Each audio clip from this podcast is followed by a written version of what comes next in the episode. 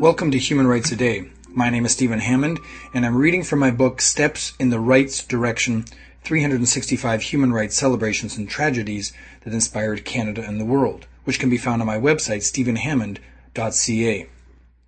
On February 16, 1959, Fidel Castro was sworn in as Cuba's prime minister, becoming the country's youngest leader.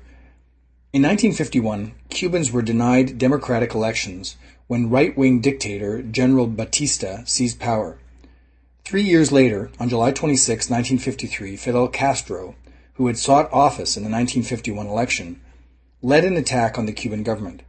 Unfortunately for Castro, more than half his men were either captured or killed, and he was sentenced to 15 years in prison for conspiring to overthrow the government. When General Batista granted a general amnesty two years later, Castro and his brother Raul went to Mexico to organize the revolutionary 26th of July movement. They were joined by Argentina's Ernesto Che Guevara, Latin America's most famous Marxist. Despite setbacks over the years, Castro and his group won the support of many impoverished Cubans.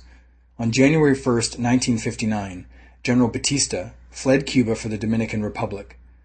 Castro became the military's commander-in-chief then due to other political changes, was sworn in as Cuba's prime minister on February 16, 1959, at the age of 32. American opposition to Castro grew as the Cuban government nationalized U.S. assets and began long-awaited agrarian reform. When the United States made several attempts to overthrow the Cuban government, the Soviet Union stepped in to support the country with supplies and trade. Castro went on to become president of Cuba, and his dictatorship lasted decades. That was February the 16th, 1959.